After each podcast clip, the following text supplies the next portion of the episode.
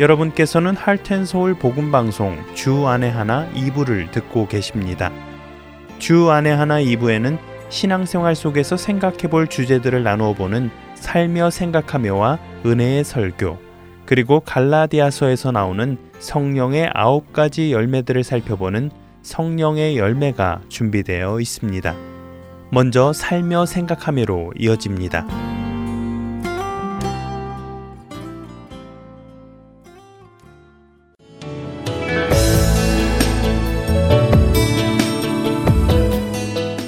애청자 여러분, 안녕하세요. 살며 생각하며 진행의 김순혜입니다.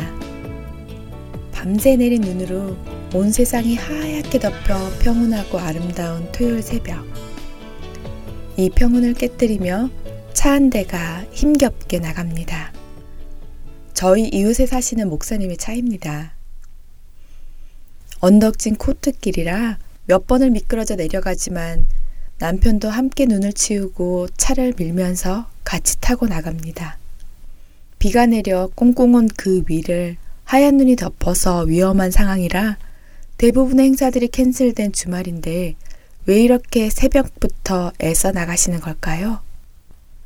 12월이 되면 저희가 같이 쓰는 미국 교회에서 토요일 아침마다 카페를 엽니다. 아침 식사가 마련된 따뜻한 공간이지요. 한켠에는 생활용품들을 진열합니다.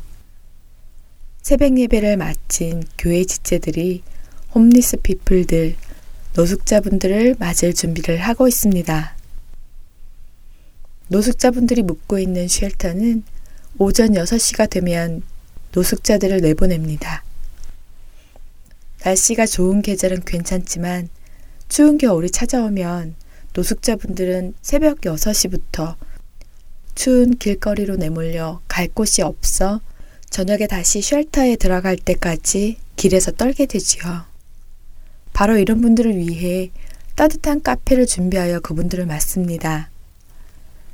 시티 몇몇 교회가 돌아가며 노숙자들을 섬기고 있는데 매년 12월이면 저희 교회의 차례가 되어 섬겨 오게 되었답니다. 카페가 오픈도 되기 전에 문 앞에 줄 서서 기다리는 이들은 한 끼를 먹는 것보다 따뜻하고 넋두리할 것을 필요로 합니다.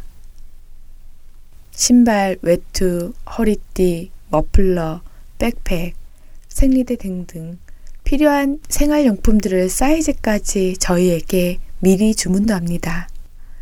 또한 기도 제목을 적어서 함께 기도해 달라고도 하고 어떤 분들은 차에 기름이 떨어졌다며 기름을 넣어 달라고도 합니다. 이분들을 섬기는 일이 이 추운 겨울에 더욱 절실한데 이것만큼은 캔슬할 수 없다며 선교 구제부에서는 장도 미리 보고 기도하며 준비하고 있었기에 위험을 감수하고도 다들 나가신 것입니다. 어떤 땐 플루시앗 봉사를 오시는 분도 계셨고 크리스마스 주말에는 작은 선물을 준비해서 드리기도 하면서 이들을 섬겨왔습니다. 이렇게 어려운 이웃들을 위해 기도로 물질로 봉사로 아름답게 섬기는 이들이 있어서 주님의 사랑이 믿지 않는 자들에게도 전해지는 것 같습니다. 진정한 복음은 바로 이런 사랑에서 우러나오는 섬김을 통해 전해지는 것이 아닐까 싶습니다. 풍족해서 베푸는 것이 아닙니다. 노숙자들 중에는 집만 없다 뿐이지 섬기는 저희보다 더 나은 형편인 분들도 계십니다. 그러나 그들의 형편이 좋고 나쁨 때문이 아니라 그들이 아직 주님을 모르는 이들이라면 섬겨야 하는 분들이지요. 구멍난 복음이라는 책을 쓴 월드비전 회장 리처드 스턴스는 모든 그리스도인들이 하나님을 위해 은둔처에서 나와 세상으로 들어가야 한다고 말합니다. 그리스도를 믿는 믿음이 외부로 표현되지 않는다면 그것은 구멍난 믿음이라는 것이지요. 우리의 좋은 소식이 세상의 모든 사람들에게도 좋은 소식이 되어야 한다는 것이지요. 구멍나지 않은 온전한 복음은 소외된 이웃에게 말과 혀로만 사랑하는 것이 아니라 구체적으로 행동하는 것이라는 것입니다. 주일에 교회 예배를 거룩히 드리고 교우들끼리 즐겁고 우리끼리만 화목하다고 하나님께서 기뻐하시지는 않습니다. 세상의 많은 문제들로부터 등을 돌리고 어렵다고 귀찮다고 아예 관심조차 갖지 않는 일들이 있다면 우리는 복음에 구멍을 내는 것과 같습니다. 저는 정치적인 부분에 아예 관심을 갖지 않아서 남편으로부터 종종 잔소리를 듣습니다. 인터넷에서 좋아요 하나를 누르는 작은 관심이 세상을 바꾸는 힘이 될 수도 있는데 믿음이 있다면서 세상과는 담을 쌓고 사는 것이 진정한 크리스찬이 아니라면서 말이지요. 어떤 사람은 말하기를 너는 믿음이 있고 나는 행함이 있으니 행함이 없는 내 믿음을 내게 보이라. 나는 행함으로 내 믿음을 내게 보이리라 하리라. 야고보서 2장 18절 말씀입니다. 우리가 예수 믿고 복음을 산다면 우리의 행함으로 그 믿음을 보일 수 있어야 합니다. 행함으로 복음을 온 세상에 전할 수 있어야 하는 것이지요. 행함이 없는 믿음은 죽은 믿음이기 때문입니다. 열정, 달변, 학식보다 친절 때문에 회심한 죄인들이 더 많다고 말한 프레드릭 W. 페이버는 성도의 신앙 본받아 원수도 사랑하겠네. 인자한 언어 행실로 이 신앙 전파하리라. 는 고백을 찬송 시 환란과 핍박 중에도에서 하고 있습니다. 우리 삶을 늘 선하게 인도하시는 하나님을 믿는다고 고백하며 순종하는 삶을 산다는 것은 나만의 행복을 위해 사는 것이 아니라 하나님 나라가 이 땅에 이루어지기 위해 행하는 것입니다. 한 해가 다 지나가고 있습니다. 올 한 해 동안 얼마나 복음으로 살아내었는지를 돌아봅니다. 모든 믿는 자에게 구원을 주시는 하나님의 능력을 얼마나 누리며 살았는지 말입니다. 듣고도 행하지 않았던 일들, 복음에 구멍을 낸 일들을 회개하며 한 해를 마무리하기를 원합니다. 이제 새해가 다가옵니다. 또 새로운 기회가 있다는 것이 얼마나 감사한 일인지요. 우리에게 새로운 시간을 주신 것에 감사하고 다시 시작할 수 있게 하심에 감사하며 지난해 구멍난 복음으로 살았던 것을 새해에는 온전한 복음으로 살아가기를 소망합니다. 그리하여 하나님의 나라가 더욱 확장되어져서 주님 오실 날이 날로 날로 가까워지기를 바라는 저와 애창자 여러분이 되시기를 바랍니다.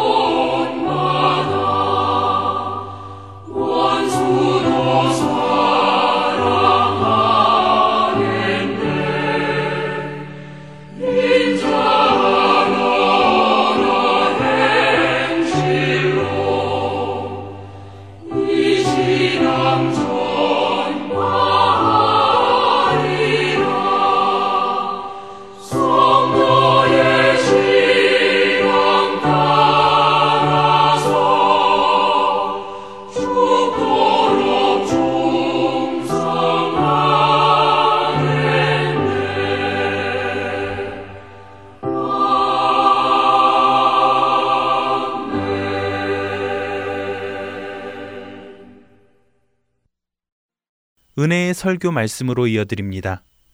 오늘은 서울 베이직교회 조정민 목사님께서 이사야서 60장 1절에서 3절을 본문으로 일어나 빛을 발하라 라는 제목의 말씀을 전해 주십니다. 은혜의 시간 되시길 바랍니다.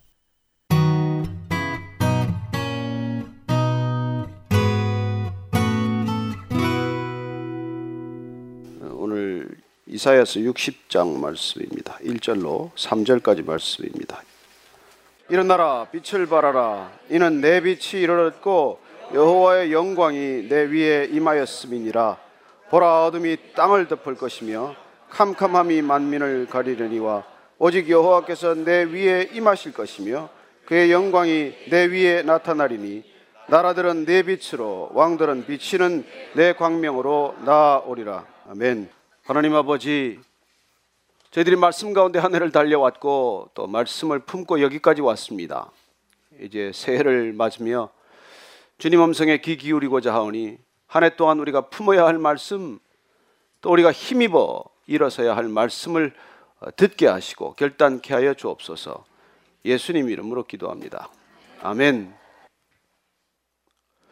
오늘 우리가 읽은 이 이사야서 60장 1절로 3절까지의 말씀은 BC 7세기 때 이스라엘 백성들, 특별히 북이스라엘이 바벨론의 포로로 끌려가서 절망 가운데 있는 백성들을 향한 하나님의 말씀입니다. 그리고 그 백성들을 향해서 하나님께서는 오늘 단 두 마디 명령어를 말씀하고 계십니다. 아무 희망도 없고 미래가 보이지 않고 그리고 정말 어떻게 살아야 할지 암울한 시대입니다. 짙은 어둠 속을 헤매는 그 백성들을 향해서 하나님께서는 오늘 두 마디로 일어나라. 그리고 빛을 발하라. 이렇게 명령하고 계십니다. BC 7세기에 이 이스라엘 백성들을 향해서 주신 말씀이 동일하게 우리에게도 오늘 힘을 주는 까닭, 우리가 다시 그 말씀을 아멘으로 화답하는 까닭은 여전히 우리가 이 시대에도 어둡기 때문이고 여전히 이 시대에도 우리를 너무나 좌절하고 낙망하고 낙심케 하는 일들이 많기 때문에 믿음을 가지고 산다고 하지만 여전히 방황하고 믿음 안에 있다고 하면서도 여전히 우리가 믿음의 길을 밝히 보지 못하는 이 시대를 향한 주님의 말씀으로 우리가 받아들여야 한다는 것이죠. 첫 번째 말씀, 일어나라고 하는 말씀입니다. 그리고 우리는 여전히 일어나라는 이 말씀에 대해서 귀를 기울이고 순종하기를 원합니다. 우리는 어쩌면 이만 하면 됐다. 이만하면 살만했다. 이제 이만하면 안주해도 된다. 이만하면 쉴 때도 되었다라는 그런 유혹에 많이 사로잡힙니다. 뭐 우리 교회만 하더라도 이만하면 됐다. 이제 정말 성도들도 좀 그만 오고 우리끼리 좀 모여서 공동체 만들고 그리고 서로 서로를 위하면서 그렇게 알콩달콩 지내면 얼마나 좋겠냐. 그런 유혹에 빠질 수도 있겠어요. 그러나 하나님께서는 오늘 이 시간도 동일하게 우리에게는 자리를 떨치고 일어나라는 것입니다. 우리의 고루한 생각, 우리의 익숙한 생각, 우리의 젖어버리기 쉬운 그 삶의 습관에서 떨치고 일어나라는 것이죠. 우리는 우리 스스로 앉아 있기를 즐겨하는 백성일 뿐만 아니라 일어나고자 하는 사람들을 어떻게든지 주저앉히려는 세상을 살고 있습니다. 얼마나 많은 사람의 말들이 우리를 낙심케 하는지 몰라요. 얼마나 많은 환경과 상황과 조건들이 우리를 그냥 주저앉게 만드는지 모릅니다. 우리는 다들 정말 사방을 둘러보면 어디서부터 도움이 오는지 도움의 손길을 찾기가 어려운 시대, 그런 힘든 시대를 살아가고 있는 사람들입니다. 오죽하면 그 미생을 그냥 만화를 전집으로 사서 보겠습니까? 그리고 그러면 어쩌면 우리는 이 미생보다 더 못한 미생들의 시대를 지금 바라보고 있는 것이에요. 정말 우리가 무슨 뭐 계약직조차도 어려운 시대 아닙니까? 정규직은 그냥 비정규직은 그냥 그야말로 일터 자체가 어려운 시대를 살고 있어요. 이런 시대를 살아가면서 우리는 누군가에게 위로가 되고 힘이 되지 않는다면 이 세상은 어디로부터 어떻게 세워질 수 있다는 얘기입니까? 오늘 하나님께서 이 시대를 향해서 일어나라고 할 때 누구를 보고 일어나라고 하는 말씀이겠습니까? 하나님을 아는 사람들, 하나님을 믿는다는 사람들, 하나님의 말씀을 듣는 사람들, 그 사람들을 향해서 지금 일어나라고 하는 것이죠. 한 시대를 맡길 책임을 누구에게 지금 찾고 계시겠습니까? 이 암울한 시대를 맡기고 이 암울한 시대에 일어나라. 그렇게 부탁할 수 있는 사람이 도대체 누구겠습니까? 저는 하나님께서 오늘 이 저녁에 부른 한 번 한 번들이 하나님께서 이 시대를 향해서 일어나서 내 역할과 소명을 다하라고 말씀하시기 위해 불렀다고 믿습니다. 이렇게 사람을 주저앉히고 싶어 하는 세상. 어떻게든지 일어나는 사람도 가라앉히려고 하는 것. 어떻게 해서든지 사람의 뒤를 음해하고 모해하는 이 시대를 살아가면서 하나님께서는 사람의 말을 귀 기울이지 말라. 사람의 생각들을 그렇게 기준 삼지 말아라. 하나님의 말씀을 전심으로 들을 때 그 말씀이 내 안에 능력이 될 때 그때 우리는 비로소 떨치고 일어날 수 있다는 것이죠. 저는 사람의 말에 여러분들이 너무 귀를 기울이지 않게 되기를 바랍니다. 왜 그렇습니까? 사람은 변하기 때문이에요. 사람은 거짓이 많기 때문입니다. 사람은 여러분 변덕스럽기 때문입니다. 변덕스러운 건 뭐 세 종류밖에 없어요. 아주 표안나게 변덕스러운 거하고 조금 변덕스러운 거하고 아주 많이 변덕스러운 거하고 뭐 그런 거밖에 더 있습니까? 누구나 그래요, 사람이. 알고 보면. 우린 다 조금씩 다 거짓됩니다. 친한 사람에는 친한 대로, 가까이 있는 사람은 가까이 있는 사람대로 거짓되고, 멀리 있는 사람, 소원한 사람은 소원한 사람에게 대해서도 또 거짓돼요. 오죽하면 만물의 부패한 어떤 것보다도 인간이 부패했다고 하겠습니까? 그리고 그걸 왜 기준 삼냐는 것이죠. 왜 그런 사람, 왜 그런 변덕, 왜 그런 인간의 말을 우리가 기준 삼고 살겠습니까? 어떻게 그 말을 붙들고, 어떻게 사람의 말을 붙들고, 어떻게 그렇게 변덕스럽고 거짓된 사람을 붙들고 일어설 수 있겠습니까? 일어선다면 변함없는 하나님을 붙들고 일어서야 하지 않겠습니까? 왜 어려움에 빠지면 사방을 둘러봅니까? 왜 사람을 둘러봅니까? 사람에게 도움이 있습니까? 그 도움은 또 빚이겠죠. 언젠가는 갚아야 할 빚일 거예요. 받은 것보다 더 돌려줘야 할걸요? 그러나 우리가 어려움을 겪을 때마다 반드시 바라보아야 할 분은 위에 계신 하나님을 바라보라는 것입니다. 진정한 도움은 하나님으로부터만 온다는 것입니다. 그래요. 그 변함없는 하나님을 붙들 때 우리는 일어서서 흔들리지 않게 걸어갈 수 있다는 것입니다. 변함없는 하나님의 말씀을 붙들어야 걸핏하면 변하는 사람의 말이 아니라 변함이 없는 하나님의 말씀을 붙들어야 우리는 끝까지 갈 수 있는 것입니다. 여러분들이 한 해를 끝까지 달려왔다면 말씀을 붙들었기 때문일 것입니다. 여러분들이 한 해 끝까지 달려오기가 힘들었다면 내 생각을 붙들었기 때문일 거예요. 여러분의 계획, 여러분의 생각, 여러분의 말이라면 사람의 말이라면 언젠간 우리는 낙심하고 넘어지게 됩니다. 그러나 여러분이 붙든 말이 하나님의 말씀을 붙들고 일어서서 여기까지 왔다면 변함없이 왔을 것이고 주저앉고 싶어도 다시 왔을 것이고 낙심했다가도 다시 힘을 얻었을 것이고 그리고 끝까지 완주할 수 있다는 것을 경험하셨을 것입니다. 저는 그런 경험을 하고 있습니다. 저는 정확히는 2002년도 겨울에 말씀을 붙들었어요. 그 말씀을 붙들고 지금까지 달려온 것입니다. 힘들어도 달려오고 그만두고 싶을 때도 그 말씀을 붙들고 힘을 얻고 그냥 포기하고 싶을 때도 그 말씀을 붙들고 포기하지 않고 그리고 얼마나 남았을지 모르지만은 절대로 그 말씀을 붙들고 끝까지 완주하겠다는 결심을 준 말씀이에요. 저는 여러분들 각자에게 그런 말씀이 있게 되기를 바랍니다. 저는 에베소서 3장 8절 9절 말씀을 제 일생 죽는 날까지 붙들기로 결심했어요. 그리고 그 말씀이 나를 사로잡아 가도록 기도합니다. 말씀은 내가 붙들었을지 모르겠지만 그 말씀이 나를 붙들고 그 말씀이 나를 일으키고 그 말씀이 나를 사로잡아서 죽는 날까지 죽음의 문턱까지 나를 끌고 갈 것이라고 믿습니다. 모든 성도 중에 지극히 작은 자보다 더 작은 나에게 이 은혜를 주신 것은 측량할 수 없는 그리스도의 풍성함을 이방인에게 전하게 하시고 영원부터 만물을 창조하신 하나님의 경륜이 어떠한가를 드러내려 함이라. 그래서 저는 기억하기로 했습니다. 어느 순간 내가 누구인지를 잊어버리고 내가 누구인지가 까마득히 잊어버릴 때가 있다면 나는 이 말씀을 기억함으로 기억하고자 합니다. 모든 성도 중에 어떤 성도보다 더 작다는 것입니다. 사도 바울에게 왜 은혜가 그렇게 깊었을까요? 왜 그렇게 큰 은혜가 임했습니까? 내가 누구인지를 알았고, 내가 얼마나 작은 사람인지를 알았고, 여러분, 큰 사람에게는 은혜가 임하지 않습니다. 여러분들 작아야 은혜가 임하는 것이죠. 여러분 기억하십시오. 작은 자보다 더 작은 자, 미생보다 더 미생에게는 큰 은혜가 임할 줄로 믿으시기 바랍니다.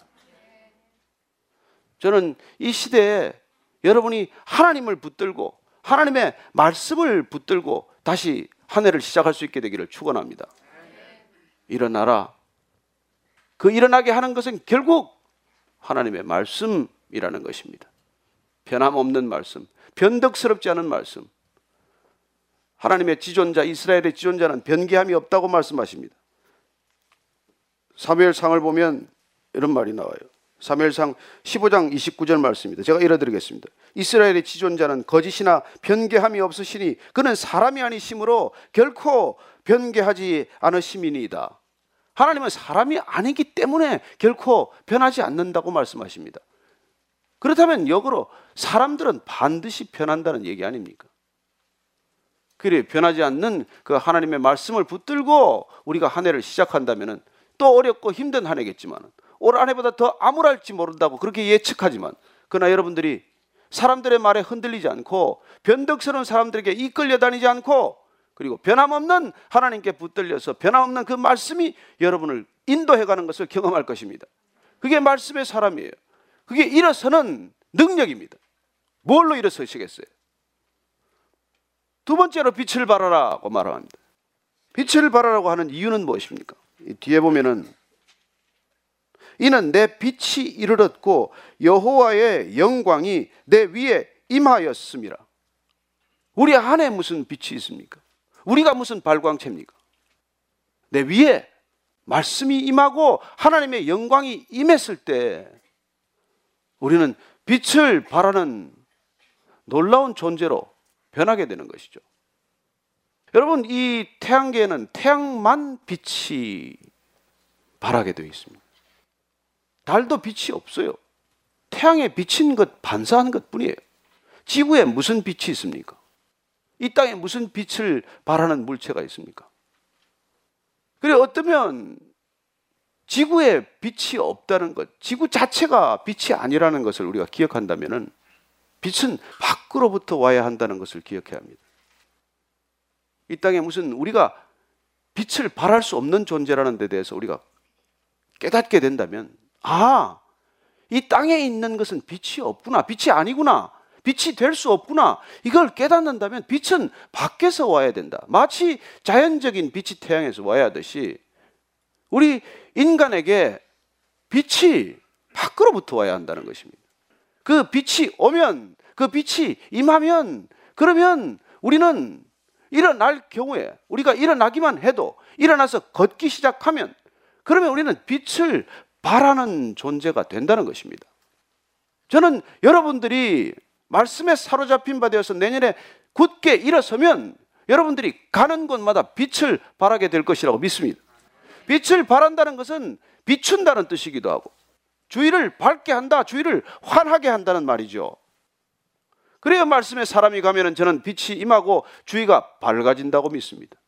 여러분들이 말씀에 사로잡혀 산다면 가정에 어둠이 물러가고 빛이 임할 것이고 여러분들의 일터와 직장에 어둠이 물러가고 빛이 임하기 시작할 것이고 정말 이 땅에 교회가 말씀에 붙들린다면은 교회의 말씀에 영광이 임한다면은 이 나라 이민족 가운데 빛이 임하고 그리고 어둠이 떠날 것이라고 믿습니다. 왜 이 사회가 아직도 어둡습니까? 왜 이 사회가 여전히 이렇게 어둠 속을 헤매고 있습니까? 어두운 줄도 모르고 어둠 속을 헤매고 방황하는 줄도 모르고 방황하고 있고 죽음인 줄도 모르고 죽음 가운데로 달려가고 있는 이 시대의 특징은 무엇입니까? 이 말씀이 비록 바벨론의 포로로 잡혀가서 희망을 잃고 절망하고 있는 이스라엘 백성들에게 선포된 말씀이지만은 그러나 바벨론의 포로가 되어 있는 백성들은 본인들이 포로라는 것을 알고나 있어요. 이스라엘의 노예 사로잡힌 그 이스라엘 백성들은 애굽 땅에서 노예살이 한다는 걸 알고나 있다고요. 그러나 이 시대는 어떻습니까?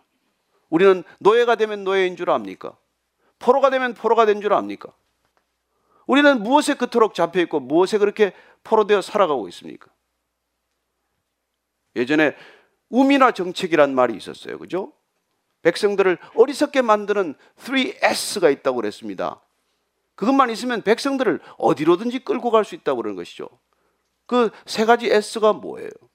섹스, 스크린, 스포츠. 뭐 크게 다릅니까? 오늘은. 그래 어떻게 사람을 사로잡는지, 의식을 어떻게 사로잡는지, 사람들의 삶의 패턴을 어떻게 묶어가는지. 어쩌면 우리는 또 다른 것들에 묶여 있지 않습니까? 거대한 자본이라는 데 묶여 있고, 우리를 둘러싸고 있는 이 미디어라는 데 묶여 있고, 그리고 권력이라는 상상할 수 없는 힘에 묶여 있고, 어딘가에 우리는 묶여 있게 마련이에요. 그러나 묶인 줄 압니까? 어둡다는 걸 압니까?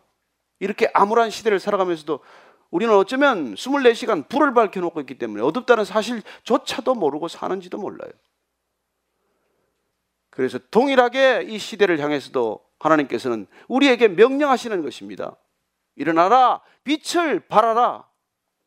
여전히 이 시대가 어둡기 때문에 어둡다는 것을 모르고 어두운 시점이고 어둠을 헤맨다는 것도 모른 채 어둠을 헤매는 이 시대를 향해서 주님께서는 우리 믿음의 사람들, 먼저 부른 사람들, 말씀으로 새롭게 한 사람들, 말씀의 능력으로 빚어가는 사람들을 이렇게 세우는 것이죠.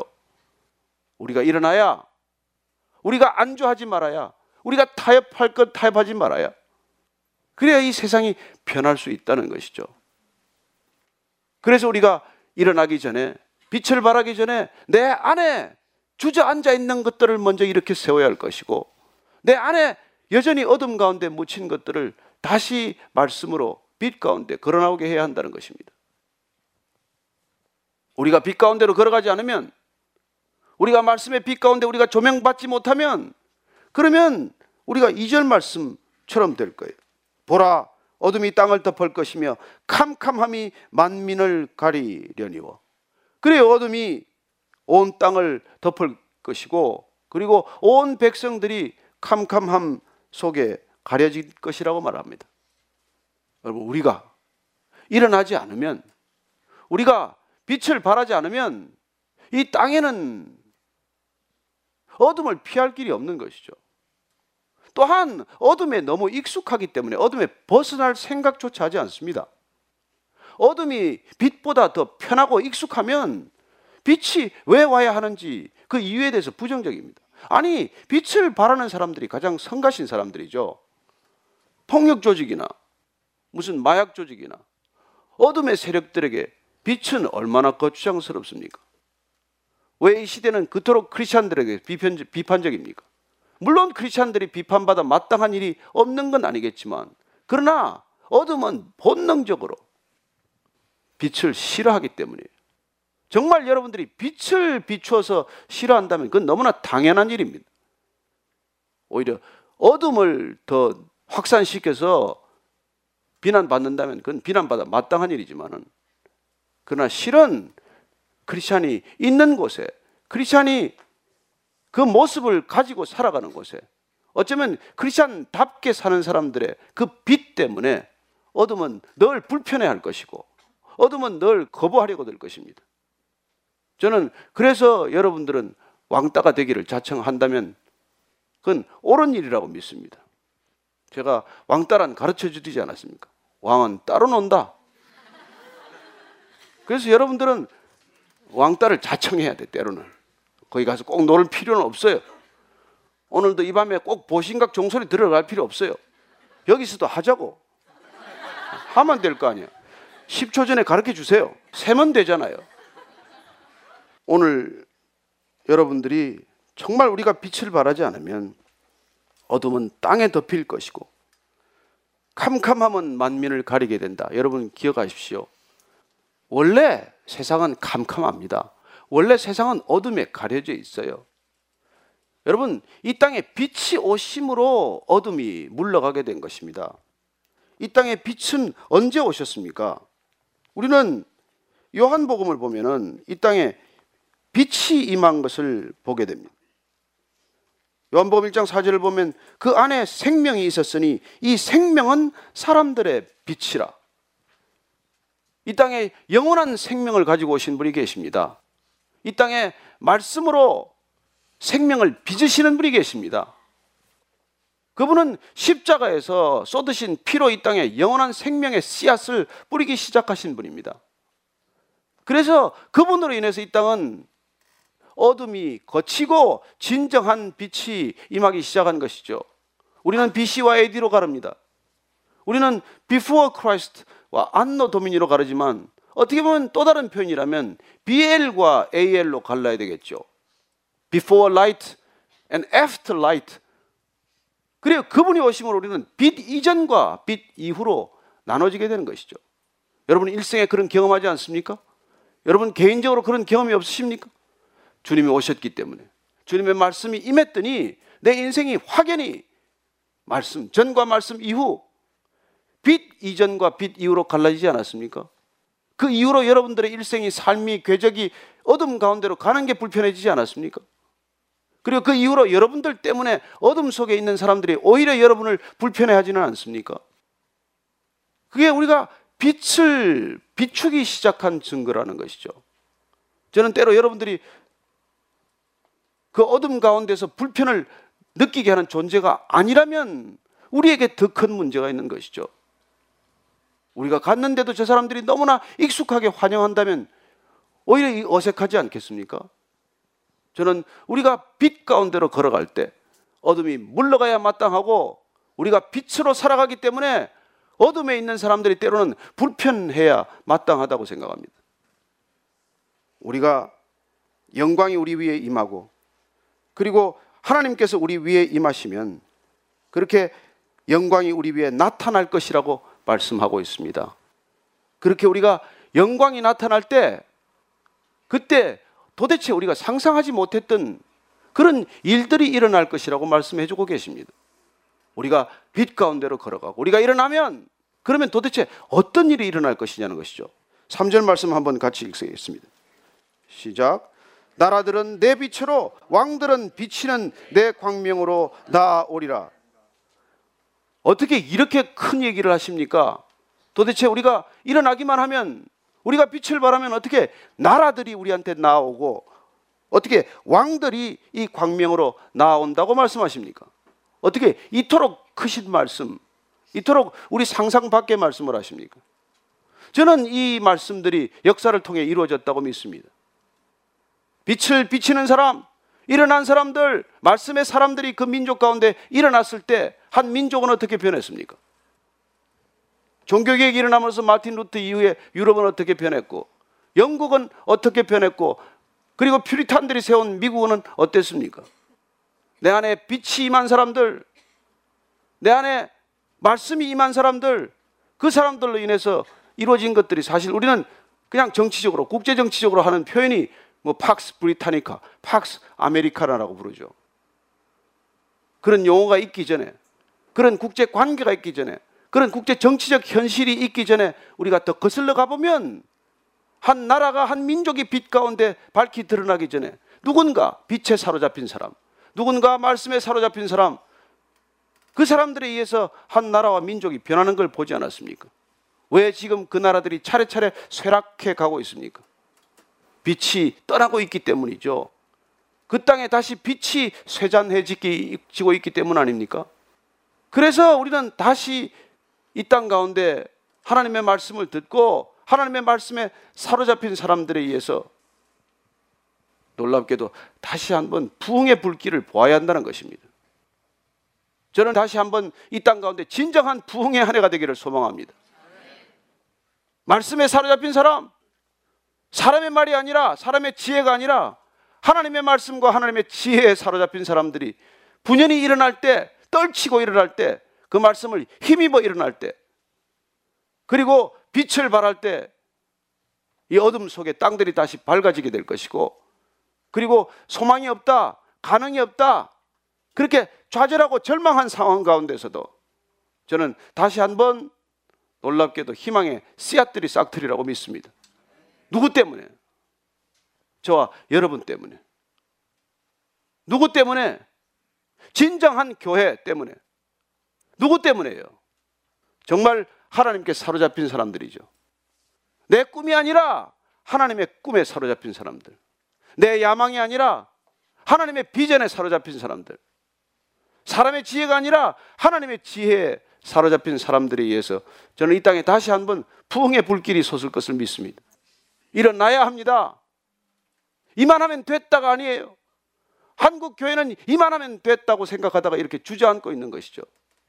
한국의 기독교인들은 이만하면 됐다고 생각하다가 이렇게 주저앉게 된 것이죠. 저는 사도행전을 보면서 그런 생각을 합니다. 하나님께서는 반드시 우리가 안주할 때 흩으십니다. 하나님께서는 우리가 이만하면 됐다고 생각할 때 반드시 핍박을 받게 하십니다.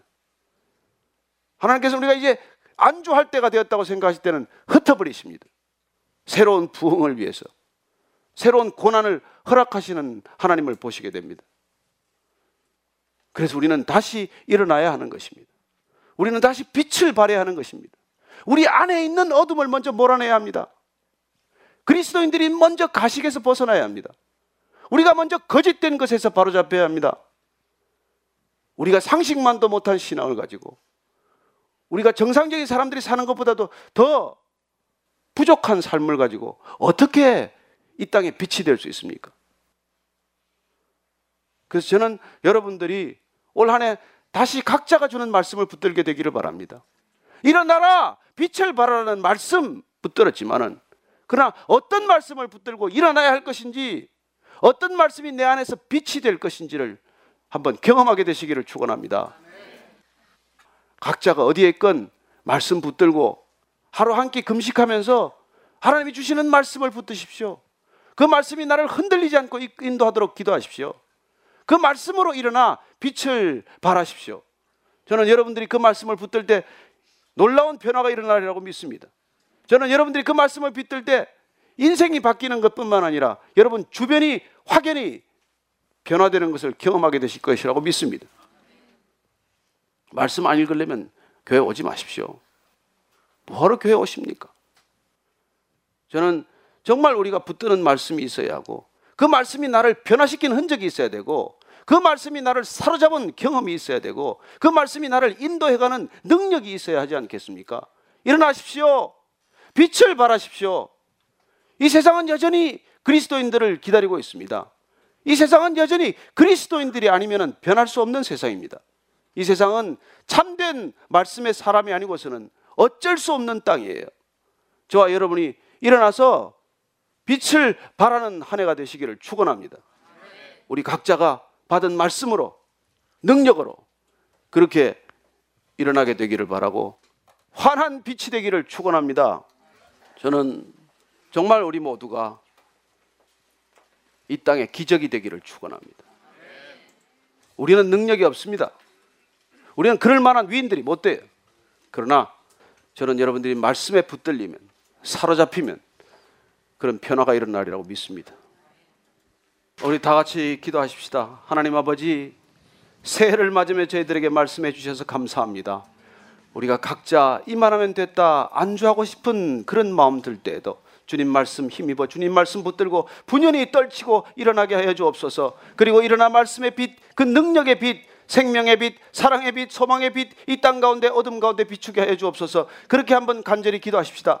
하나님 아버지, 주님께서 올해 우리 각자에게 주신 말씀을 기대합니다. 하나님, 내 힘으로 내 생각으로 일어나는 것이 아니라 주님 주신 말씀을 힘입어 주님 주신 말씀 붙들고 일어나는 또 한 해를 주님과 함께 동행하기를 원합니다.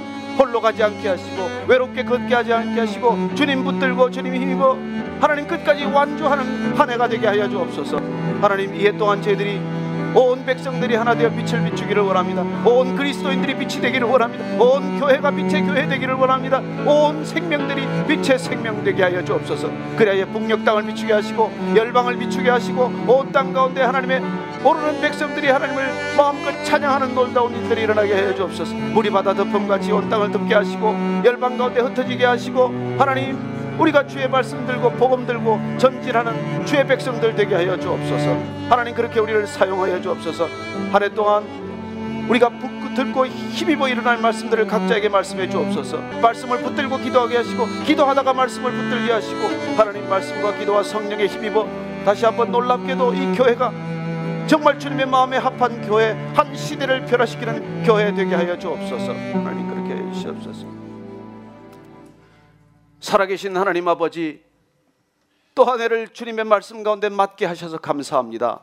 하나님 말씀을 붙들고 일어서는 한 해가 되게 하시고 말씀의 힘과 능력으로 일어서서 분연히 떨치고 일어나는 새해가 되게 하시고 주님 내 안에 찾아오신 그 말씀의 능력 빛의 능력 되게 하셔서 우리가 어디를 가건 어디를 걸어가건 어디에 처하건 그 형편과 처지에서 놀랍게도 하나님의 빛이 되어 어둠을 밝히는 놀라운 등불 되게 하여 주옵소서. 하나님 아버지 감사합니다. 우리에게 주신 이 놀라운 소명을 품고 주님께서 각자에게 허락하시는 놀라운 하나님의 말씀 그 음성을 듣는 새해가 되게 하여 주옵소서. 예수님 이름으로 기도합니다.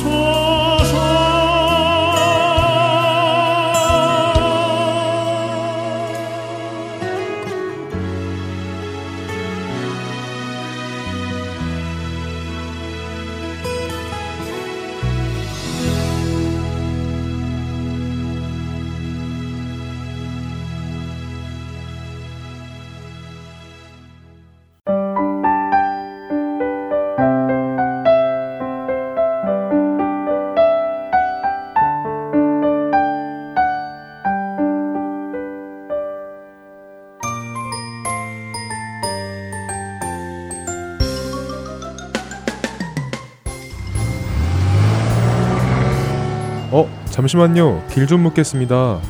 여기서 downtown 가려면 어떻게 가야 돼요? downtown이요? 음, 여기서 10번 후웨이를 타고 가시다가 Central에서 내리시면 돼요. 아니에요. 그것보다는 저 앞으로 가서 Grand Avenue를 타고 가시면 더 빨라요. 에이, 그것보다는 seventeen freeway가 덜 막히죠. 다운타운으로 가는 길은 여러 가지입니다. 그러나 하나님께 가는 길은 오직 한 길밖에 없습니다. 바로 길이요 진리요 생명 되신 예수 그리스도를 통해서만입니다. 하트앤서울 복음 방송은 길 잃은 영혼들을 생명의 길로 인도합니다. 영혼을 살리고 세우는 하트앤서울 복음 방송 홈페이지 www.heartandsoul.org와 스마트폰 앱으로 만나실 수 있습니다.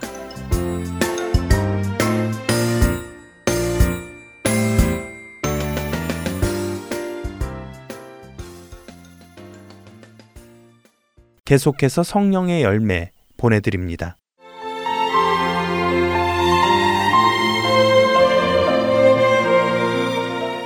할텐 서울 복음방송 애청자 여러분 안녕하세요. 갈라디아서에 나오는 성령의 열매의 특징들을 여러분과 함께 알아보는 성령의 열매 진행의 원길사입니다. 지금까지 우리는 성령의 열매는 하나이며 하나의 열매에 갈라디아서 5장 22절이 말씀하시는 사랑과 희락과 화평과 오래 참음과 자비와 양선과 충성과 온유와 절제라는 아홉 가지의 특징들이 있음을 살펴보았습니다. 갈라디아서 5장 6절은 다음과 같이 말씀합니다. 그리스도 예수 안에서는 할례나 무할례나 효력이 없으되 사랑으로서 역사하는 믿음뿐이니라. 이 말씀을 통해서 사도 바울은 믿음과 사랑은 서로 아주 밀접한 관계가 있음을 강조하고 계시는데요. 우리가 하나님을 바로 알고 믿게 되면 우리는 하나님을 더 알고 싶어집니다. 하나님을 더 알아가고 말씀을 통해 하나님을 묵상하면 할수록 하나님을 더욱 사랑하고 하나님의 성품을 닮아가게 되죠. 성령의 열매의 특징들은 하나님의 성품을 반영한 것이기에 사랑은 성령의 열매의 다른 나머지 특징들을 풍성하게 자라나게 하는 좋은 토양이 된다고 할 수 있습니다. 이 구절에서 사도 바울은 사랑이라는 수단을 통해서 믿음이 역사함을 강조합니다. 사랑은 우리 안에서 성령의 열매와 그 특징들이 점점 자라나게 하는 환경을 제공하는 좋은 토양이 될 뿐 아니라 우리의 믿음이 실질적으로 일하도록 역사하는 원동력이 됨을 가르쳐 주십니다. 예수님께서는 하나님을 사랑하라는 계명과 이웃을 내 몸과 같이 사랑하라는 계명이 성경의 가장 큰 계명임을 우리에게 말씀해 주셨습니다. 이웃을 사랑하려면 어떻게 해야 할까요? 먼저는 하나님께서 다른 피조물들과는 달리 인간을 하나님의 형상으로 지으셨다는 사실을 믿고 이웃의 연약함 속에도 하나님의 형상이 여전히 있음을 기억하며 자비와 양선과 충성으로 대해야 하겠습니다. 또한 이웃으로 인해 어려움을 겪거나 힘들 때도 하나님께서는 이 모든 것을 통해 하나님의 선을 이루어 가신다는 하나님의 주권을 믿고 의지할 때 미움이나 쓴마음을 이기고 하나님의 은혜로 그를 품을 수 있게 될 것입니다.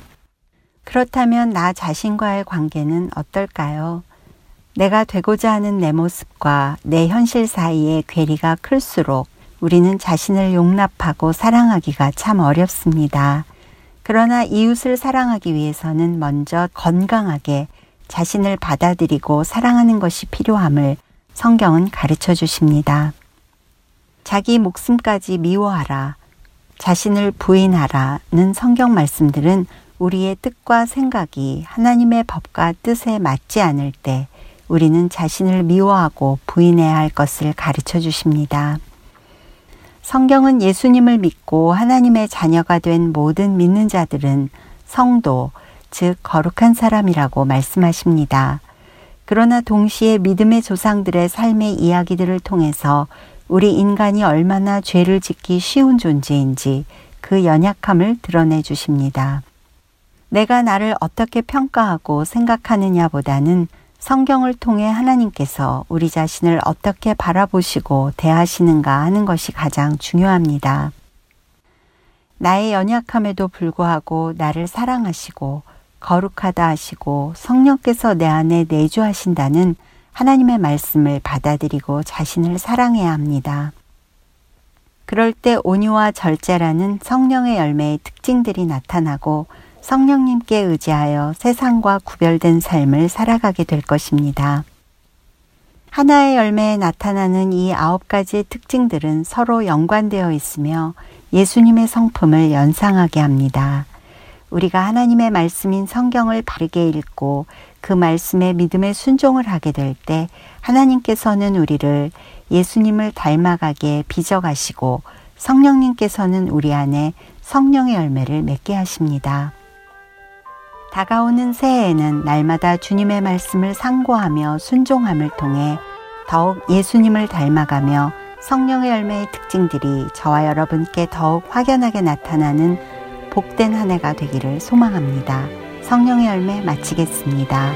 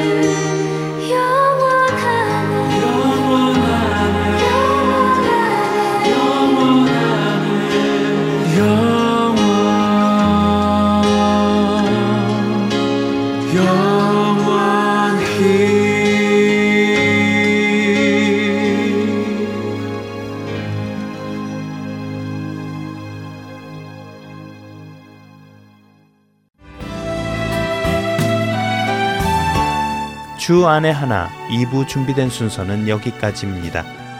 함께 해주신 여러분께 감사드립니다. 다음 시간에 뵙겠습니다. 안녕히 계십시오.